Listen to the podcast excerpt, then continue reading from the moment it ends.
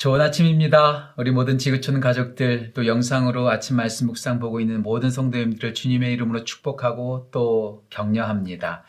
오늘은 10월의 마지막 날입니다. 10월의 마지막 밤을 노래하는 세상 가요도 있지요. 10월의 마지막이 되면 참 많은 생각을 하게 됩니다. 지난 10개월 동안 여러분들 어떻게 살아오셨는지요. 참 힘들고 험난한 여정이었다고도 볼 수 있습니다. 그럼에도 불구하고 우리가 날마다 말씀으로 시작하면서 주님께서 우리에게 주신 그 소망과 그 위로, 또 그 비전을 바라보는 귀한 은혜가 넘치기를 간절히 소원합니다. 오늘 우리 함께 나눌 말씀은 시편 39편 전체의 말씀인데요.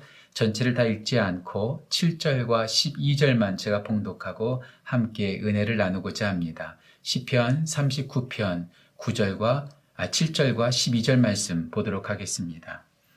7절입니다. 주여, 이제 내가 무엇을 바라리요? 나의 소망은 주께 있나이다. 12절 또 읽겠습니다. 여호와여, 나의 기도를 들으시며 나의 부르짖음에 귀를 기울이소서. 내가 눈물 흘릴 때에 잠잠하지 마옵소서. 나는 주와 함께 있는 나그네이며 나의 모든 조상들처럼 떠도나이다. 아멘. 하나님의 말씀입니다. 다윗의 시편이지요. 제가 어렸을 때 한 친구가 있었습니다. 그 친구의 지갑에는 항상 5,000원이 있었습니다. 야, 너 왜 항상 5,000원을 들고 다니니? 제가 물어봤어요. 그랬더니 나는 이 5,000원이 없으면 불안해. 그래서 항상 이 5,000원짜리를 가지고 다녀. 지금이야 5,000원, 5불 아무것도 아니지만 한 20년 전, 30년 전에 학생이 5,000원 갖고 다닌다는 건 상당히 큰 돈이었거든요. 그 돈이 없으면 불안하다라는 거예요. 우리는 뭔가 없으면 불안해합니다. 어렸을 때 시골에 가면 화장실이 참 가기 무서웠어요. 푸세식 화장실이라고 하죠.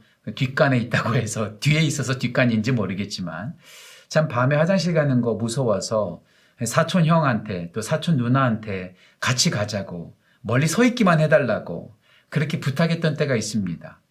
무슨 문제가 생기면 사촌 형이든 사촌 누나든 무슨 소용이 있겠습니까? 그런데 그 사촌 형이랑 사촌 누나가 그 뒷간에 같이 가준다는 것만으로도 참 위로가 되고 참 힘이 되었던 때가 있습니다. 우리는 그렇게 돈을 의지하고 사람을 의지하고 또 나 자신을 의지할 때가 있습니다. 하지만 그 모든 것이 문제가 생기면 아무런 소용이 없죠. 오늘 다윗은 말합니다. 특별히 시편 39편을 보면 자신의 의지했던 모든 것들이 아무것도 아니라는 것을 보게 되지요. 사람을 의지합니다. 하지만 그 사람이 자신을 비방하고 자신을 공격하기도 합니다. 자기 자신의 건강을, 자기 자신의 존재를 의지하기도 합니다. 또 재물을 의지하기도 하죠. 하지만 그 모든 것이 아무것도 아니다라고 말합니다. 특별히 5절과 6절 말씀 보실까요? 5절과 6절이 이렇게 나와 있습니다. 주께서 나의 날을 한 뼘 길이만큼 되게 하시며 나의 일생이 주 앞에는 없는 것 같사오니 사람은 그가 든든히 서 있는 때도 진실로 보드가 허사뿐이니이다. 사람의 길이가 얼마 되지 않고요. 그 전성기도 얼마 되지 않는다. 허사뿐이다. 이렇게 말을 하고 있습니다.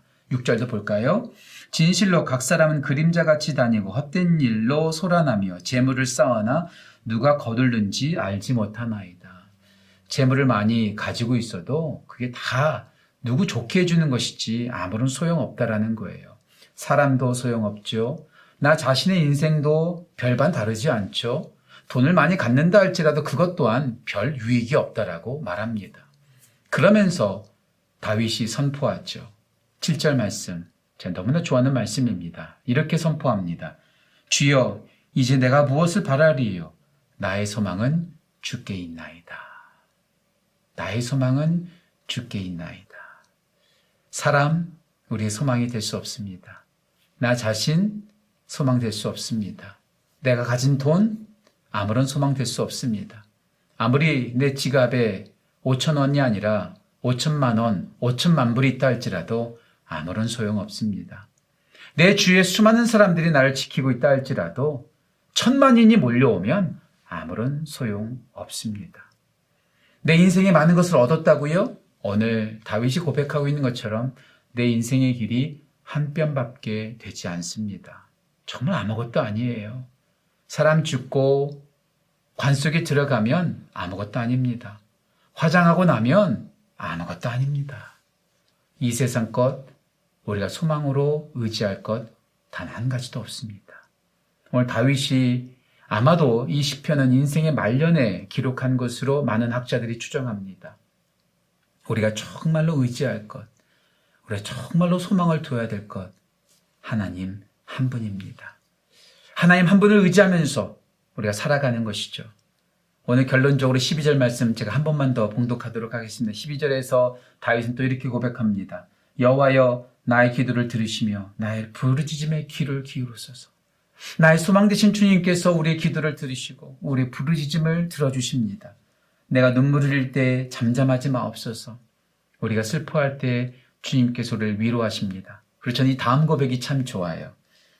나는 주와 함께 있는 나그네입니다. 우리의 인생 나그네 같죠. 떠도는 인생 같습니다. 하지만 아무리 나그네 같은 삶을 살아간다 할지라도 하나님께서 우리와 함께 하십니다. 소망 되신 하나님께서 우리와 함께 하십니다. 그래서 우리는 나그네처럼 살아가지만 절망하지 않습니다. 실망하지 않습니다. 포기하지 않습니다. 왜요? 우리의 소망 되시는 그 주님께서 나와 함께 하시는 천국 노마드의 삶을 살아가는 인생이기 때문에 그렇습니다. 이영규 선교사가 말했죠. 우린 천국 노마드라고요. 천국을 소유한 떠돌이 인생을 살아가는 자들이라고요. 그런 의미에서 오늘 제가 좋아하는 작가 한 권의 책을 소개하고 싶습니다. 이승우라고 하는 소설가입니다. 저의 동문이기도 합니다. 그래서 자랑스러운 동문이기도 하죠. 아주 유명한 소설가입니다. 이 소설가가 신앙 에세이를 썼는데요. 제목이 사막은 샘을 품고 있다. 사막은 샘을 품고 있다. 이 사막은 샘을 품고 있다라는 이 부분을 제가 한번 읽어드릴게요. 이렇게 저자는 말을 하고 있습니다. 우리의 삶의 자리가 비록 사막과 같다 할지라도 모든 사막이 샘을 품고 있다는 사실 또한 어김없는 진실이다. 생텍쥐페리가 어린 왕자에서 했던 말을 인용하여 이 소설가는 말하고 있습니다. 우리의 인생은 사막과 같다고.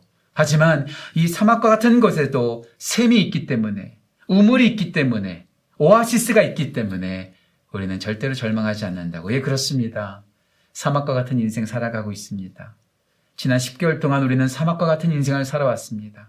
하지만 그럼에도 이 사막과 같은 우리의 인생이 아름답다고 고백할 수 있는 것은 우리의 샘물이 되시는, 우리의 위로가 되시는 하나님께서 함께하고 있기 때문에 그렇습니다. 사막을 바라보지 맙시다. 모래들을 바라보지 맙시다. 사막에 숨어있는, 아니 사막에 나와 함께 하시는 그 하나님, 그 샘과 같은 하나님을 바라보며 나아가는 귀한 은혜 넘치기를 간절히 소원합니다. 이 책을 쓴 이승우 저자는 두 챕터 뒤에 어떤 한 시를, 하나의 시를 소개하고 있습니다. 고정희라고 하는 분이 쓴 시인데요. 참 이 시가 참 저는 좋았어요. 제가 이 시도 제가 여러분들한테 천천히 읽어드리겠습니다. 잘 들어보십시오. 고정희 씨가 쓴 시입니다. 이 어둠 속에서 우리가 할 일은 오직 두 손을 맞잡는 일, 손을 맞잡고 뜨겁게 부둥켜 안는 일, 부둥켜 안고 체온을 느끼는 일, 체온을 느끼며 하늘을 보는 일이거니.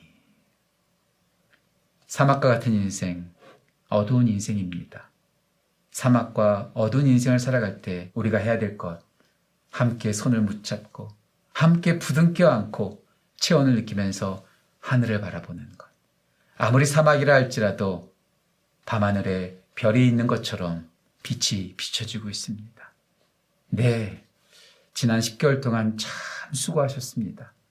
코비드 팬데믹 상황 속에서도 잘 견디셨습니다. 예, 우리가 이 코로나를 통해서 배울 수 있는 것, 세상 모든 것, 의지할 것 없다는 것이죠. 오직 주께 소망이 있습니다.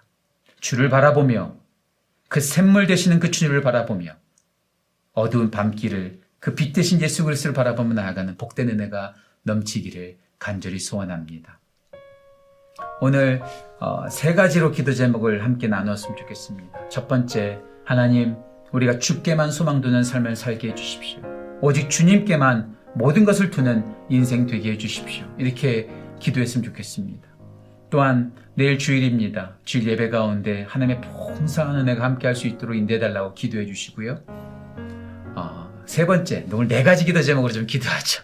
세 번째는 다음 주에 우리 말씀 사경회가 있습니다. 손상원 교수님을 모시고 금요일 저녁 토요일 새벽과 저녁, 그리고 주일날, 또 주일날 오후에 세미나까지 말씀 사경회가 있습니다. 이번 말씀 사경회에 우리 모두가 함께 은혜 받고 일어나 걷는 귀한 은혜 넘치기를 소원합니다. 네 번째는요, 다음 주에 미국 대선 투표가 있습니다. 하나님께서 리더를 세우시고 이 미국 땅 가운데 하나님의 공의와 하나님의 사랑이 세워지는 리더가 세워지게 해주십시오. 이렇게 네 가지 기도 제목 갖고 함께 기도하도록 하겠습니다. 기도하지요.